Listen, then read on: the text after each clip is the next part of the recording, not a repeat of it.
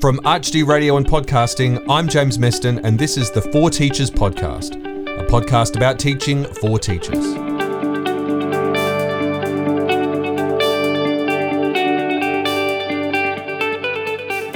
Today, we're going to feature the final panel conversation from the CSER Middle Years Network Day at the end of last year. If you haven't heard episode one or two yet with Janet from Xavier, Tony from St Mark's College, and Kathy, Hannah, and Anne from Kildare. They're fantastic. Definitely check them out after you finish listening to this one. Today, we feature a conversation with Mark from Thomas More College and Walter and Thomas from St Paul's College. It was a great discussion and a wonderful way to end a really interesting day, unpacking the wisdom that these teachers have attained through both their accumulated professional experience and the recent changes to the CSER middle years model, with secondary schools moving year sevens to their campuses. Hope you enjoy it. So, Mark, we'll start with you, if that's all right. So, how long have you been with the network for now? Uh, with the network? Yeah. Uh, this is my first year. Okay, Hello. how's it been? Uh, it's been good. Yeah, it's it's been different. Um, Different in terms how? of my role, Tina's not here today, but her focus was PBL, and mine was a little bit different in the fact that I took the path of well-being, Okay, looking at that side of things. all right. Um, yeah, so it's been really good. It's learned a lot. Um, there's a couple of sessions with Donna that provided a lot of information, some stats, you know, about students and education and what support they actually get, and you know, support they get at home as well, which was really relevant to Okay. what I was focusing on. All right, sure. So, in terms of your focus on well-being, what did that actually look like in terms of what you were sort of like you had your focus on particularly? I mean, well-being is pretty broad, is what I mean. So. Yeah, well, um, what I've actually created is a, a survey, which I got um, year sevens, eights, and nines to do, our middle school students. And it was more around, you know, how they feel in the school environment, what do they enjoy about school, enjoy about tasks, and what challenges do they face, you know, trying to get through those tasks. And what did you find they said? Um, well, I haven't quite finished it, but I had a quick look before, and what we found was the kids really enjoy school, really enjoy the school environment. They feel safe there. They feel as though teachers are supporting them really well. But where they struggle with is actually starting the work Okay. and uh, and completing the work as well. And there's so many outside barriers that. What that sort of barriers do you find? um, well, some of the questions that I spoke about, or some of the um, responses I put down, was more about um, you know family life, some of the issues around that. We spoke about sporting commitments. We spoke about friendship issues, all those sorts of things, um, and and they were quite high. okay. Friendship issues was an area that's with social media now.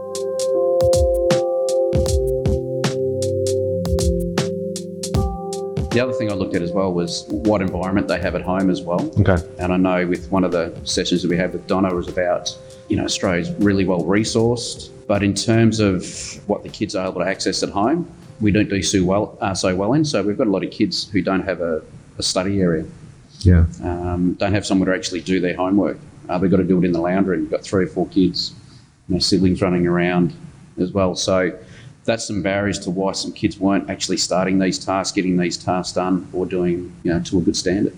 So, what then, in, in your role, sort of like looking at well-being, you, you see that information and that data is laid out for you. What's the next step then from there? I mean, th- these are things that are going to be very. If the, the kids don't have a study area at home, there's lots of kids running around. They're trying to do it on their table. What, what can you, as a well-being person in a in a Uh, school, well, our structure is quite good. We, we actually support, we have um, something called early intervention um, at our school where kids will do an hour after school from 3.15 to 4.15. Okay. A letter will go home to parents saying, you know, your student is at risk of not doing well. So we offer this to them. We also offer somewhere um, in the library like um, Homework Club.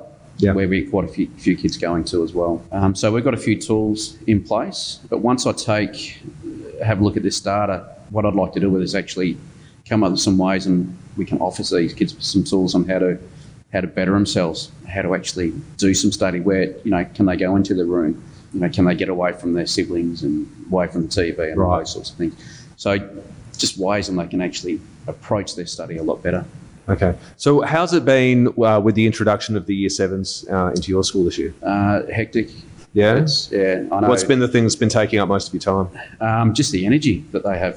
Mm-hmm. I know we spoke about before, and people were talking about climbing trees and all those sorts of things. Um, I teach PE, and we find that the first 10 minutes, we, we just get the kids to run, just get rid of some energy Yeah. because they are just so excited. I guess in. PE you've got the opportunity to be able to do that. You can't do that in more.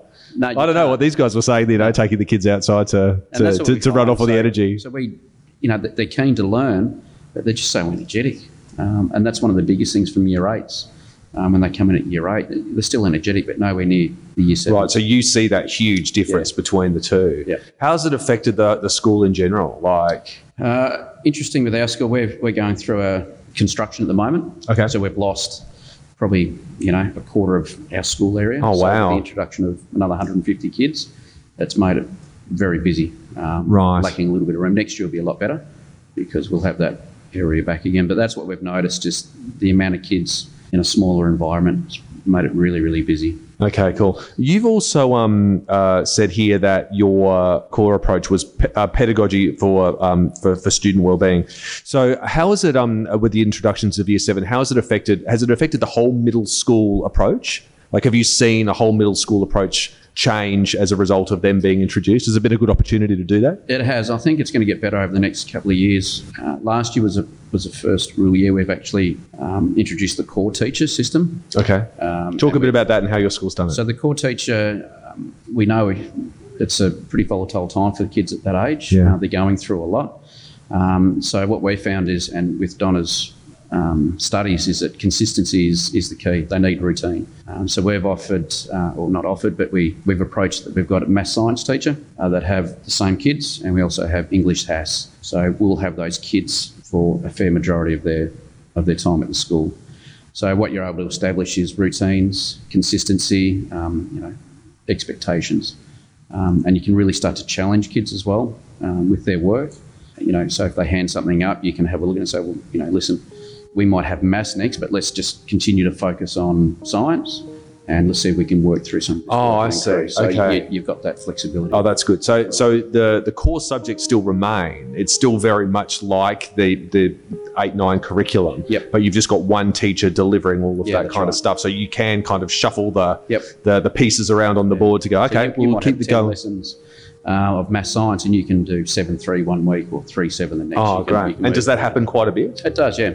Yeah. Right, so it is flexibility Yep. that is being used quite Yeah. a lot. Okay, Yeah. that's interesting. Yeah. So in some ways, it's not it's not an integrated curriculum, but it's kind of like flexi time. Yeah, a bit is. more Yep. in, in that way.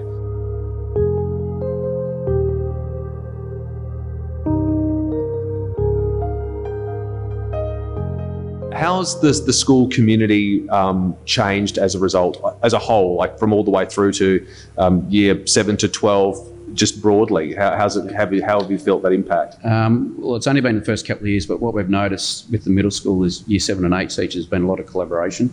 We've Okay. been able to, to talk about what's working, what's not working, which has been really good, really, really beneficial. So we're able to take bits and pieces out of what's working well, what's not working well, how we can improve on that as well. I think next year we'll see a bigger change because the year sevens will be their second year with this core teacher model.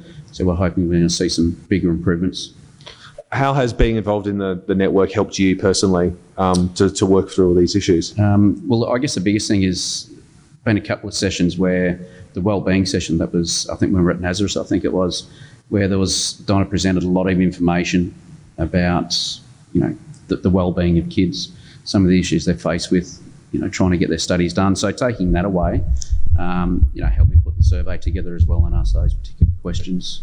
Is, is there anything that she brought up in those sessions that really kind of resonated with you? You went, oh, yes, that definitely, I'm grabbing that. There was one there that um, obviously we're a very developed country, wealthy nation as well, but in terms of our secondary education, um, we don't do so well in. The kids don't fare that well in. Primary school, they're a lot better. Um, childcare, they're a lot better, but secondary, we, we sort of fall away a little bit in that area. So um, that was some of the biggest stuff that. Okay. And why was that? Why is that? I'm not sure. I think we focus more on, you know, developing kids um, at a younger age and setting routines. But um, as Donna has said, from year seven to nine, going through, you know, adolescence, puberty, all those sorts of things, there's Yeah. a lot going on. You know, new friendships, new schools, new environments, and we seem to drop the ball a little bit on that. We were talking a little bit earlier about the whole um, uh, the, the notion of the rowdy year nine class, and that in some ways that it's just become kind of like a cliche touchstone. That is, there's just an assumption that at that age that that's how kids are. But I guess you working in a much more well-being space. I mean, what are your thoughts on that? Do you think it's just a natural part of where kids are? Do you think it's got a lot to do with how schools are um, for those uh, that sort of middle part of the middle years, or is there some sort of meeting point in the middle? I think it's just it's the individual. It's the kids at that age trying to establish who they are and, and where they sit in society. Um, you know, and they'll they'll push boundaries. They'll try things that they probably shouldn't try, and and they learn from those mistakes. So, you know, it is a bit of a cliche, but that's you know they're at that age where they're experimenting. They're trying new things. They're trying to establish who they are, what they stand for as well. So you, you've got to guide them through that. So, and what's the best way to support kids who are going through that? Communication, I think, Yeah. is the biggest thing, and that's what we do a lot of. Kids are going to make mistakes, but it's how they recover from those and, and educating them what is the right decision, what's not the right decision to make.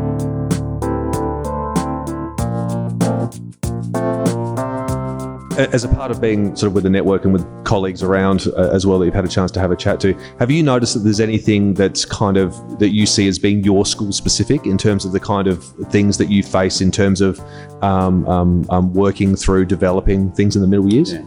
Our probably biggest thing is their approach to their education um, and Talk about that. pride in it. So we just had our um, wellbeing session on Monday, Mm-hmm. where all the wellbeing mentors and um, year level leaders got together, and that was one of the biggest things is, is pride in their work, taking pride in handing things up on time, handing it up in the first place. Yeah. important, you know. So th- that's what we're trying to push. Let's get the work done. Let's take pride in what you're actually doing, and get it handed up. So, are you saying that kind of like disengagement with the, the whole the rigor of the study is something that is a real challenge where Yeah. you guys are? Yeah, yeah. Okay. And I think a lot of schools face that. Okay. And, and what, what on the ground kind of approaches to that? Like, what do you do in order to try to develop that sense of pride and, and those sorts of things? What, what are actual strategies that are put in place to do that? Uh, well, that's what we're working through at the moment. We, we always push that. We have changed. Um, we've got a T-shaped graduate which we introduced. And what's that? Um, it's more about the steps involved to actually graduating as a Thomas More student. okay. Um, you know the things that you need to achieve, and with that, we've got our school-wide pedagogy, um, in which we speak about respect, responsiveness, reflection, as well. So there's all these things that the kids are looking at, the staff are looking at, and working together. You know, with that one goal in mind. Okay. How do you feel the network's helped you personally to sort of like develop and evolve your ideas and visions about where you want to go moving forward? It's, it's been really good. Some of the information that we've had, even the way we approach assessment tasks, the way we ask questions in, in assessment tasks, the, the things that we offer, the way we scaffold things, uh, it's been really important. So you can see all the different schools, the way they approach things. Uh, project-based learning is something that Tina's going to be taking on next year, Okay. um, and hearing some of the stuff about that. That's fantastic. well.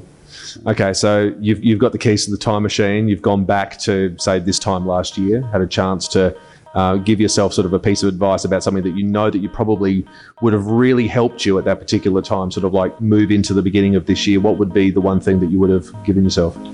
Probably a bit more time to work on things. Is that's been a common theme Yeah. the, the amount of time that you actually need to to put into what you're doing um, Okay. and and and to implement it as well. That's the biggest thing that I've Okay. found. So better, ti more time for preparation yep. and more and more of more patience, I guess, in Yes, terms of yeah. the, the, the length of time. quick fix. It's a, going to be a long term process. Okay, great. Thank you. That's awesome.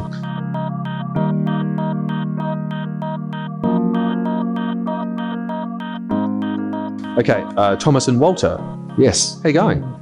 Feel good. Glad to have you here today. We kind of split up a little bit here, so Yeah, nah, that's okay. don't Are you, are you, don't- spe- like are you on sort of like I don't like non-speaking Tom. terms at the moment? it. Yeah. I've just been listening. There, there's a fantastic podcast documentary about the Big Day Out Festival. Yeah. I had no idea it was such a soap opera, but by the end, the two organisers were just communicating by fax, didn't sending like it back each because they couldn't speak to you. I see a similar sort of Yeah, thing happening here. So, if you want to, if you want to say anything to Walter, you can ask Oh, me, and I'll, I'll I'll ask it him. That'll be helpful. Okay, good, good. Glad we got that all sorted out. um, so you guys are from St Paul's. The questionnaire that was asked to start with, you mentioned when it said, "What's the best thing that your school has done a part of the program?" You mentioned uh, a lovely couple who you've got working with you, Fred and Erica. Um, which one of you would like to talk to me about this this lovely uh, anthropomorphic Walter couple? will. Walter will. Walter, tell us about Fred and Erica. Thanks, Tom. uh, so, um, Fred is in the way we, we give the principles behind the way we behave within the community. Okay. And what is it? It's F R E D. It stands for something. Yeah, so F stands for uh, our faith. Uh, so we acknowledge that everyone is created in God's image. So we are upfront with our Catholic faith. We also acknowledge uh, the different faiths. And then the R is for relationships, uh, which uh, goes from, I mean, I don't need to go into that. And uh, E is for excellence. And uh, D for diversity. So we are a very diverse community with about 44 different languages spoken at home. Wow. So that brings a lot of dynamics within the community. Yeah. So, so uh, the next question I'd kind of like going: Is there anything that you see is uh, very school specific about what it is that you guys do? It would be very different from a school like I I don't know. I- I'd be picking a school at random, but they probably have a uh, sort of like a more of a kind of like an Anglo area, I guess, in terms of that. They wouldn't be facing that. So, what what do you see as being uh, a challenge there? Is is it about respecting each other? Is that really the core of, of it all? Are there other things? Yeah, I think uh, the, the respect part is um, is the underpinning part in our relationship. So when we talk about relationship, the, the, the underpinning philosophy is respect of uh, of that diversity. So we then acknowledge each other as a, as a different person created in God's image, and that uh, language uh, transfers throughout the whole school. Yeah. So the Fred initiative that you that you're doing, did this start with the introduction of the year sevens coming in, or has this been something No, that you've been working on uh, for a while? That's not the Fred. The Fred uh, already existed uh, a few from uh, I think 2012, 2013. Oh, okay, I see. Uh, Erica is the one that we are now Ah, yes. introducing with the year sevens. So, um, Tell me about her. so Erica is a whole school approach to teaching and learning uh, that has come with um, all the work that has been done on what does a 21st century learner need. Tell me a bit, a bit about how that all started, the whole theory, Um, the birth of Erica. Where did it all begin? Yes, so a couple of things happened, I must say. Uh, we knew the year sevens were coming in in 2019, and we said, so how are we going to approach this? Year sevens are not new to St. Paul's. St. Paul's has always been a year five to year 12 school. So in my time at St. Paul's, we've always had two classes of year sevens, but they were in the primary space. And then bringing them up into the uh, senior school, we felt would be a huge jump, and uh, we needed uh, the middle uh, school there. So uh, the school um, approached Dr. Ian Lillico, and uh, he does some work with raising boys and educating the boys because we are boys' school.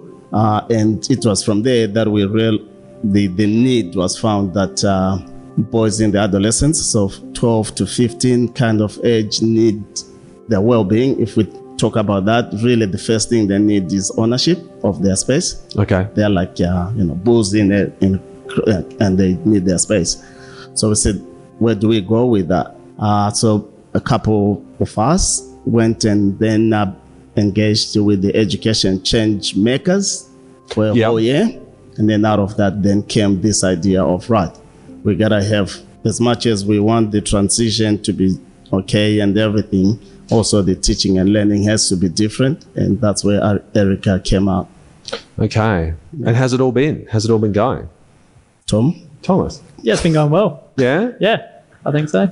Um, so we started off sort of targeting Erica into my classes and Walter's classes as a sort of a target group, I guess you could say. Um, And these are year seven classes. I've got two year sevens and Walter has a year eight. Okay. So sort of mainly in year seven, but we're doing it a little bit year eight as well.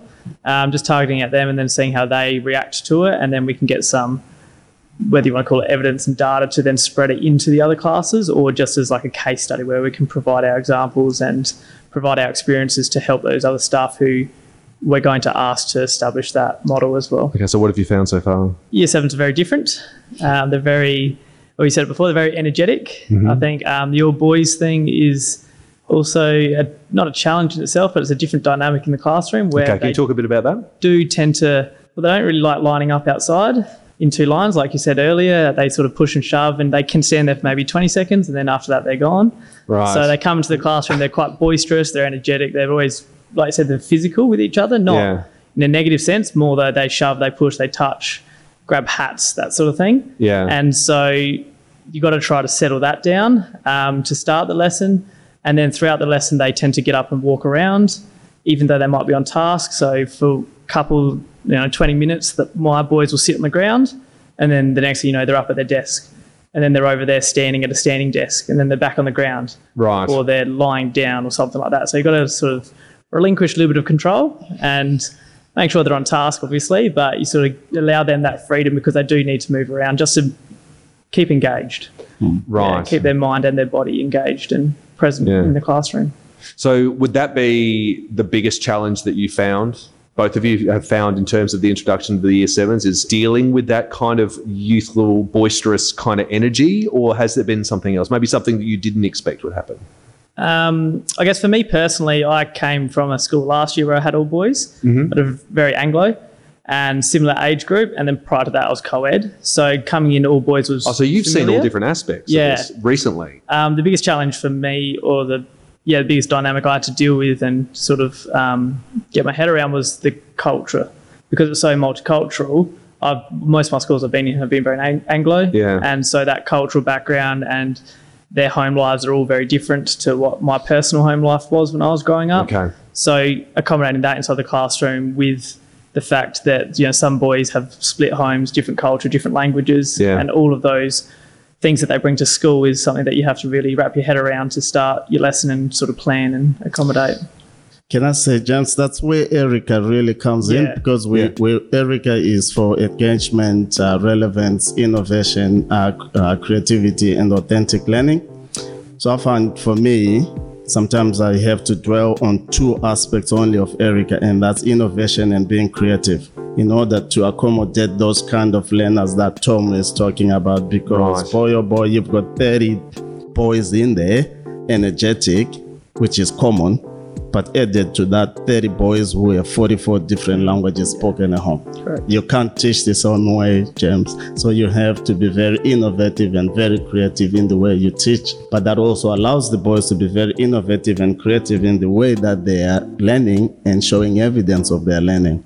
So Erica Right. is really uh, we're just we're just trialing it at the moment. It's not rolled out to the whole school. That's yet. insanely dynamic, though, that mm. you've got to be in order to do that. That's so. So you're saying, just so that I understand, and I apologise that I'm not actually a teacher, so I'm going to seriously trip over the language here. Okay. but so so you're saying here that you're only taking out specific aspects of this Erica model. So it's like, do you find that that then you've just got to be a lot more dynamic with the way in which you're actually trying to achieve those kind of outcomes and curriculum general capabilities and, and all of those sorts of things? Is it about being dynamic or is it about being much more kind of like realistic in terms of the timelines, in terms of how you do it? Because you've got to meet the timelines, don't you? You've got to like this unit of work, you achieve these particular kind of outcomes. Is it uh, about uh, pedagogy? Is it about assessment? Is it about everything? Like, how do you work in a space that requires you to have to be so? Do you know the question I'm asking? yeah. Good. Yeah, the give me just enough rope to hang myself. I think. Yeah, the thing I found though, even though I said I'll be concentrating on the innovation and creativity, the minute you do that, you're also touching on the relevance of what you're doing. Because if you don't make it relevant, the boys won't engage with it because they don't find that to be authentic learning. So Erica is not, even though it's like five different things, it's one. So you are being innovative, you're being creative in the way things are being done in the classroom. That makes what's being done relevant. It becomes engaging and it's authentic learning. So they are all covered. It's not Right. Uh, so, what's lesson planning like? I don't have one. You don't have one. I have teachable moments. Okay. Talk more about that. So I walk in there with my lesson plan and then I throw it in the bin. Okay. And the all right. Then that, at any point, you I- kind of go, I you know what? I shouldn't have bothered with I the work- lesson plan. I work with an, with another key. Uh, so I teach year eight live, and I work with another year eight live teacher, and, and we sit down, we plan for the unit or with our STEM teachers and all that. And then she always says, "Hey, Walter, all the time, you don't write these things down, you don't do this and that." I say, "Well, because really." You have to go in there, look at the boys, and they will tell you what they want to learn today. So I have stopped teaching. I've become a facilitator of learning. Okay. I'm still not sure what that looks like though. I don't either. You don't either. So just give me a, like a, a basic example. So you've got one of your middle years classes. Um, just pick a unit of work. Pick a like a, a unit that you're actually going to do. Like how would you then approach it? Like just walk me through step by step how you would do So, that. I'm, so I'll say I'm doing um, a unit of work on how dramatic texts inform the past. how dramatic texts inform the past. Okay. Yeah. So I um, I'm looking at medieval history, and today I'm thinking, all right, I'm gonna look at the dramatic text and how it's it's you know it's portraying the past, so that uh, it's an interdisciplinary approach to your traditional English subject and your history and your civics.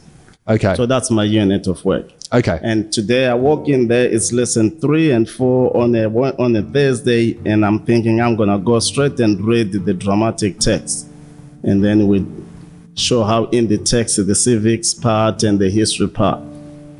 And I walk in on the door, morning boys, everything, and then I'm like, no, we're not gonna read that text. Because there's something that would have happened during recess that brings the civics part, so the civics then comes to the front okay. Rather than the reading of the dramatic text. Yeah, that's how dynamic the classes become.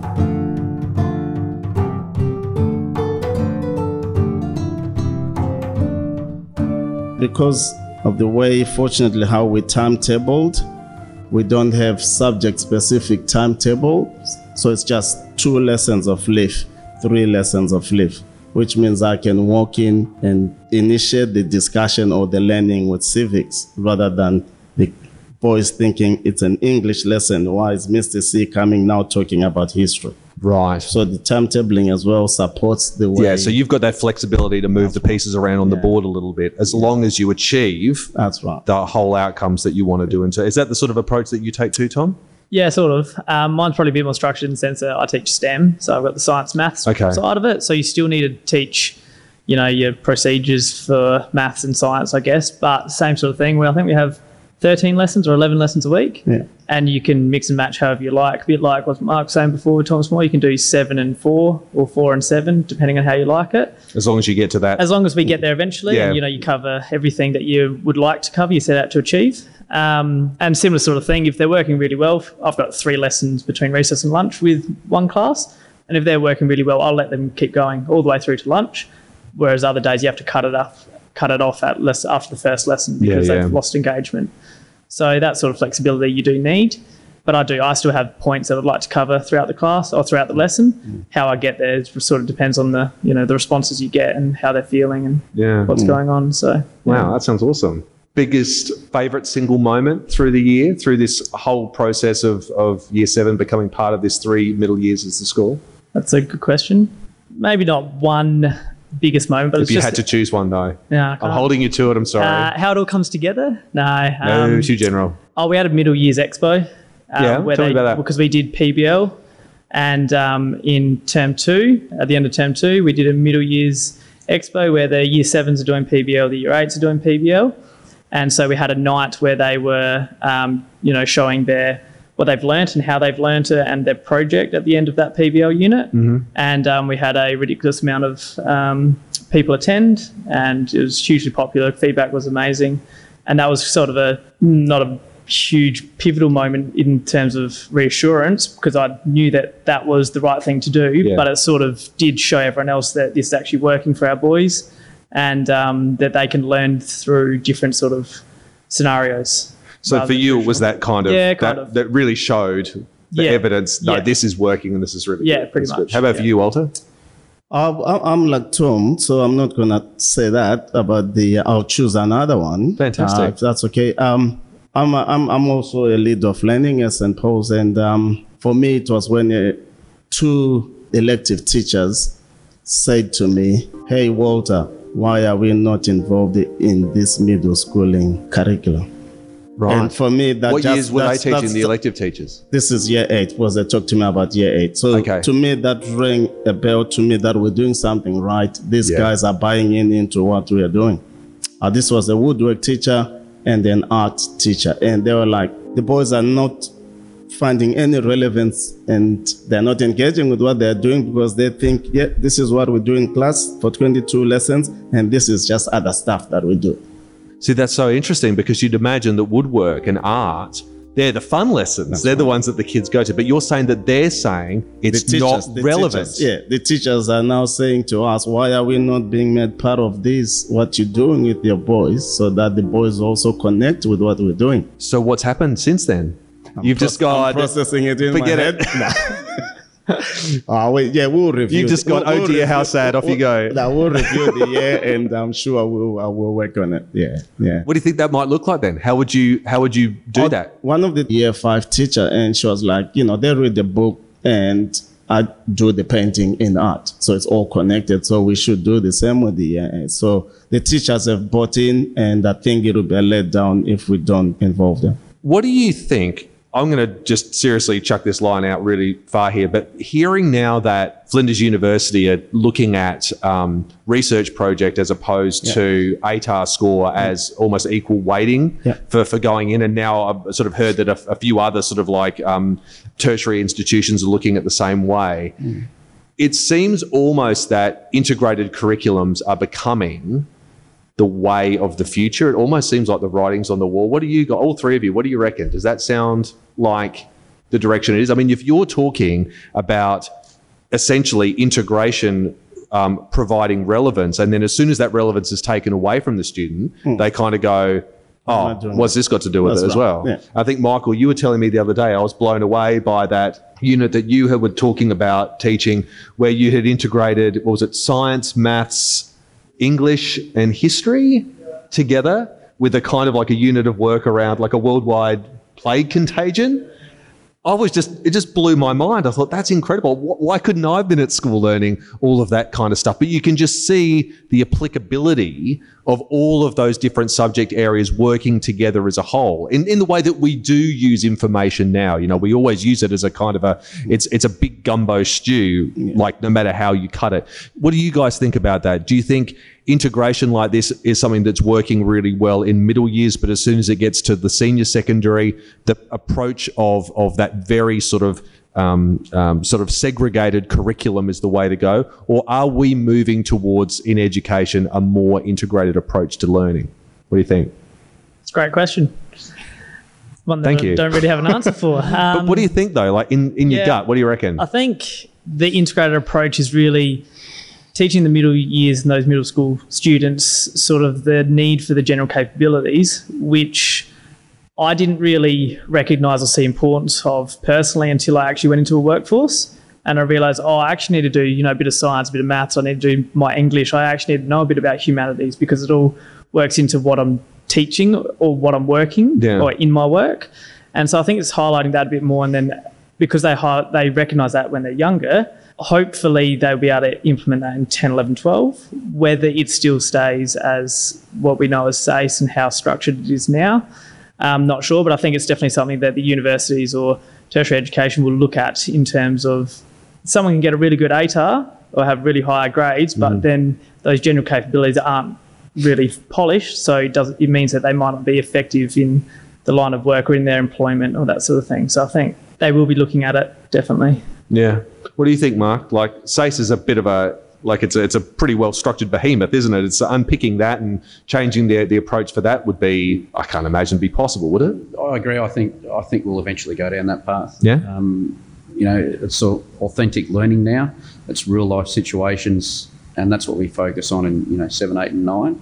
Um, and you know, 10, 20 years time, employees are going to be looking for for different aspects. Um, I know the PE course has changed just recently. Next year, it's um, more analysis. It's not so much uh, you can play sport.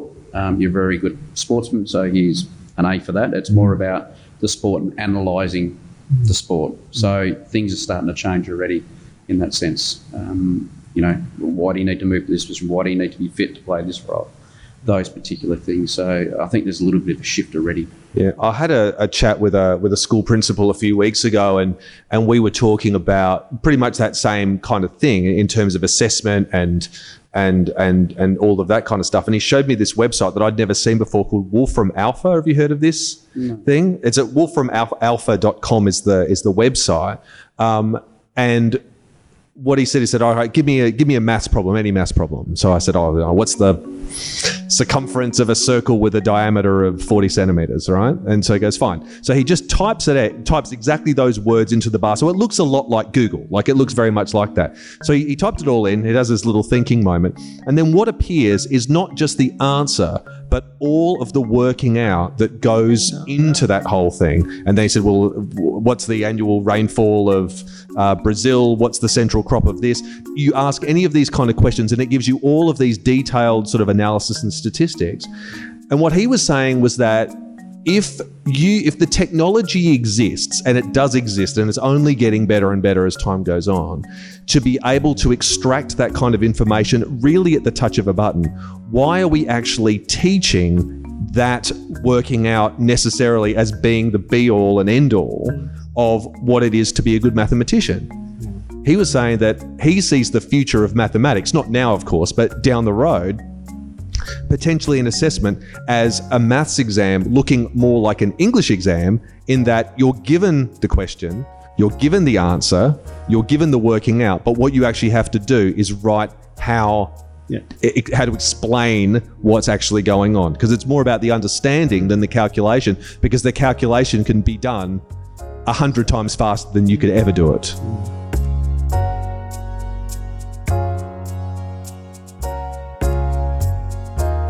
I've got um, I've got, got a couple of things back to the issue of uh, what we're doing in middle school uh, in relationship to senior years. Okay, great. Uh, first thing that first thing any SACE curriculum document will start with capabilities before it goes to the requirements of what needs to be achieved. So I think we need to be really clear that the SACE has also been spearheading capabilities at the expense of learning whatever Pythagoras theorem or whatever you do in maths. It's Yeah. always been about capabilities, but Okay. us teachers have not taken that on board. So I think it's good that Why do you think that is? uh, because uh, everyone has got a default position. So I teach modern history. My exam will be finishing in about half an hour from now. And it's beautiful that the modern history exam now is done online. So you don't need to do two hours of handwriting. I teach literary studies sometimes when I'm lucky, and it's all word process as well. So we're moving away from those skills where you have to do two hours, three hours of handwriting and memorizing that and just using word process. So I think the default position of us teachers has always been the hindrance. Instead of me asking my students to produce a multimodal argument on the achievements of the Weimar Republic, I ask the student to write an essay. And yet the document, the SACE document never asks the students to write an essay. So that's that's my uptake on it. So yeah, capabilities have always been there. Whether it's all about problem solving, critical thinking, and, mm-hmm. and all those things, they've always been there, but we haven't been concentrating on them. So what the SACE board has done is they've cut down on requirements, content, because teachers are keen on content. So instead of doing three topics in year 12 history, we do two, so that you spend the whole year now developing the capabilities. Brings me to my second point, mm-hmm. which is if now we're not assess, we're not ranking kids according to what they know and understand, which is shown through an A, B, A plus, how can we then assess them if we want to have a holistic view of the learner? And that's the that's the beyond the ATAR argument that is now out there. And I think on December the 2nd, CESA, that's the email I was just uh, pulling out here. CESA is already calling schools to come and workshop on what are we going to do beyond ATAR. ATAR is no longer going to be the big deal. We're going to look at the whole learner and this whole capability, which is a you know real celebration because that's what we're doing in middle years. Fantastic. So, just quickly, then, what um, in, in terms of the middle years, in terms of this network, has it been really beneficial for you guys to be involved? For me, Yeah, it's, for you, it's yeah. been it's been real good, real great. Um, it has affirmed a few things, challenged me, and so yeah, real good. Real Yeah? good. Yeah, I found. And what's been the best thing about being involved in it f- for you? For me personally, I think school visits have been real good. Seeing eh, I'm more of a visual learner. Okay. I'd rather go out, see what other schools are doing, and then see where, where our site can, what we can take. Because I found reading all that stuff is sometimes just to me written words. So going to Nazareth, going to St. Michael's, coming here, and mm-hmm. that has been real good. Mark, how about for you? Has it been beneficial? It has, yeah. Yeah. In, in what way specifically has it been most Very ben- similar to Waldo. Yeah. Going to Nazareth, um, uh, St Michael's, and even today, I've picked um, a few people's minds about the way they do things, how they do things as well. But just where we've had the opportunity to network and discuss assessment tasks, how to approach assessment tasks, um, how to scaffold them, you know, what are we trying to get these kids to actually do has, has been pretty beneficial, really beneficial. Fantastic. Tom, how about for you? Been, been a good good experience? Yeah, absolutely. Yeah. Best Yeah. bit? Um, I think it's just that collaboration, the sort of the sharing of ideas and just stories and strategies. You sort of um, sometimes say, "Oh, we do that, yeah, as well," or "Oh, we could actually fit that in here." So just by talking and sharing, you sort of pick up points here and there, and then you take it back to your school and relay it, or you implement it yourself and see how it goes, and then you come back and you share it again. Fantastic. Thanks, guys. Round of applause. Thank you.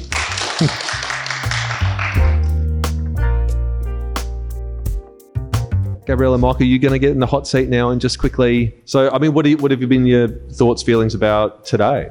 I'm always delighted to hear teachers reflect on their experiences because all these conversations have been had that were not necessarily in our when we were at, at the planning board we we didn't anticipate those conversations and I think that's what this network is about.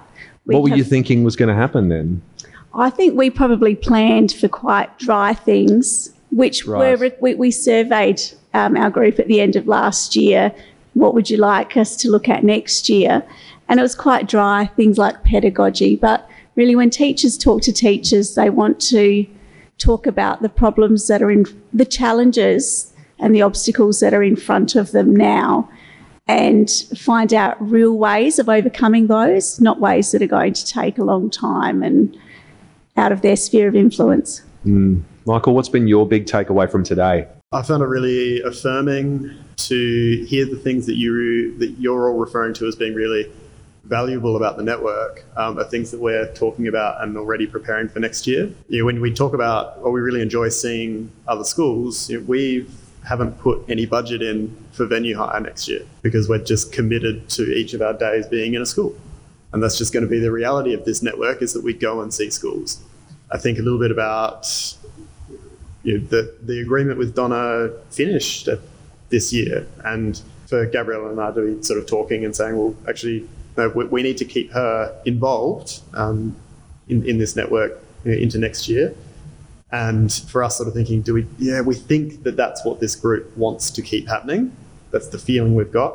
And then to have almost every, in fact, no, every person today mention her by name to say, yeah, that's, Yeah. that's important for us. That's really great. But then also to know that um, sometimes what you want is what you you don't know what you don't want as well. And we could get very comfortable with Donna because she's telling us what we know, what we're comfortable with. Um, you know, one of the things that one of the people we've got lined up for next year is is um, Peter Hutton, and he's he was the principal of Templestowe College. Um, Templestowe had when he arrived had 250 kids, and they lost 200 that year. Um, as in leading Why? into that year, they the school was tanking. It was terrible And what was going wrong with it? we'll ask him. But the, the, the learning wasn't specific. Uh, what, the way Walter was talking summarized exactly why people were leaving that school, except they were white. Right. So all of those challenges still existed, but they were just, So the relevance was just not there. They Yeah, couldn't connect and- what they were learning. and the agency and the respect and the care and all of those things just weren't there. I mean, the, the, the three guys just talking then really summarized why that school was going the way it was. So he put every single kid on an individual education plan. So every single student, which means you don't need to adhere to the Australian curriculum. Because he said this is an emergency. You know, it's it's like we're calling for climate emergency at the moment. That was an mm. education emergency. We shouldn't all do that because our schools aren't in that spot where we need to do that. But we need to be braver, probably, than we currently are. We're still in a safe kind of. If the timetable allows it, we'll do some changes. If my leadership lets me, I'll do those things. Yeah, And yeah. My call to arms, I guess, over the next however long I work in this sort of role is we need to be brave in the face of those challenging kind of moments. So it's affirming to know that we're going to provide you with what you want, but also that we're going to provide you with the prompt to take the next steps too.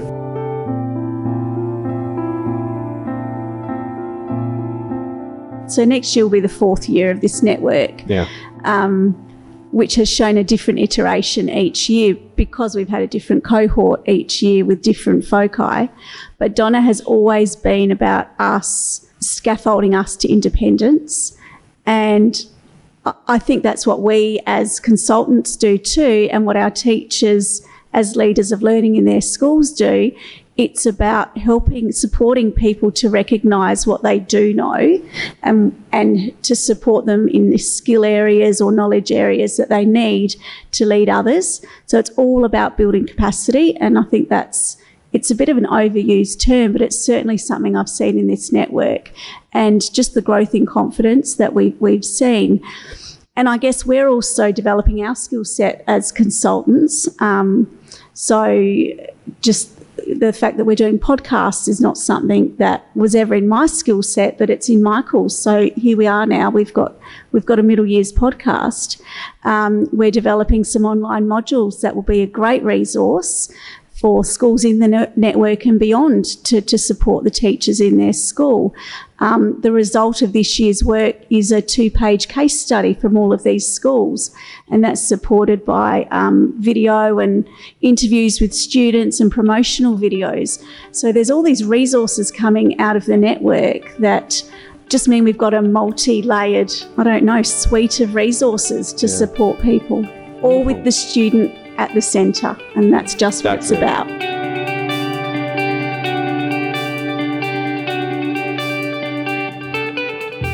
The For Teachers podcast is a production of ArchD Radio and Podcasting. Music for this episode was by Lee Rosevere, Joseph McDade, and Kevin MacLeod. If you enjoy the For Teachers podcast, please subscribe and tell other teachers and educators about it. And be sure to check out our other podcast, School Life, which focuses on schools from the students' perspectives. It's available wherever you get your podcasts. My name is James Meston. I'll be back soon with another podcast about teaching for teachers.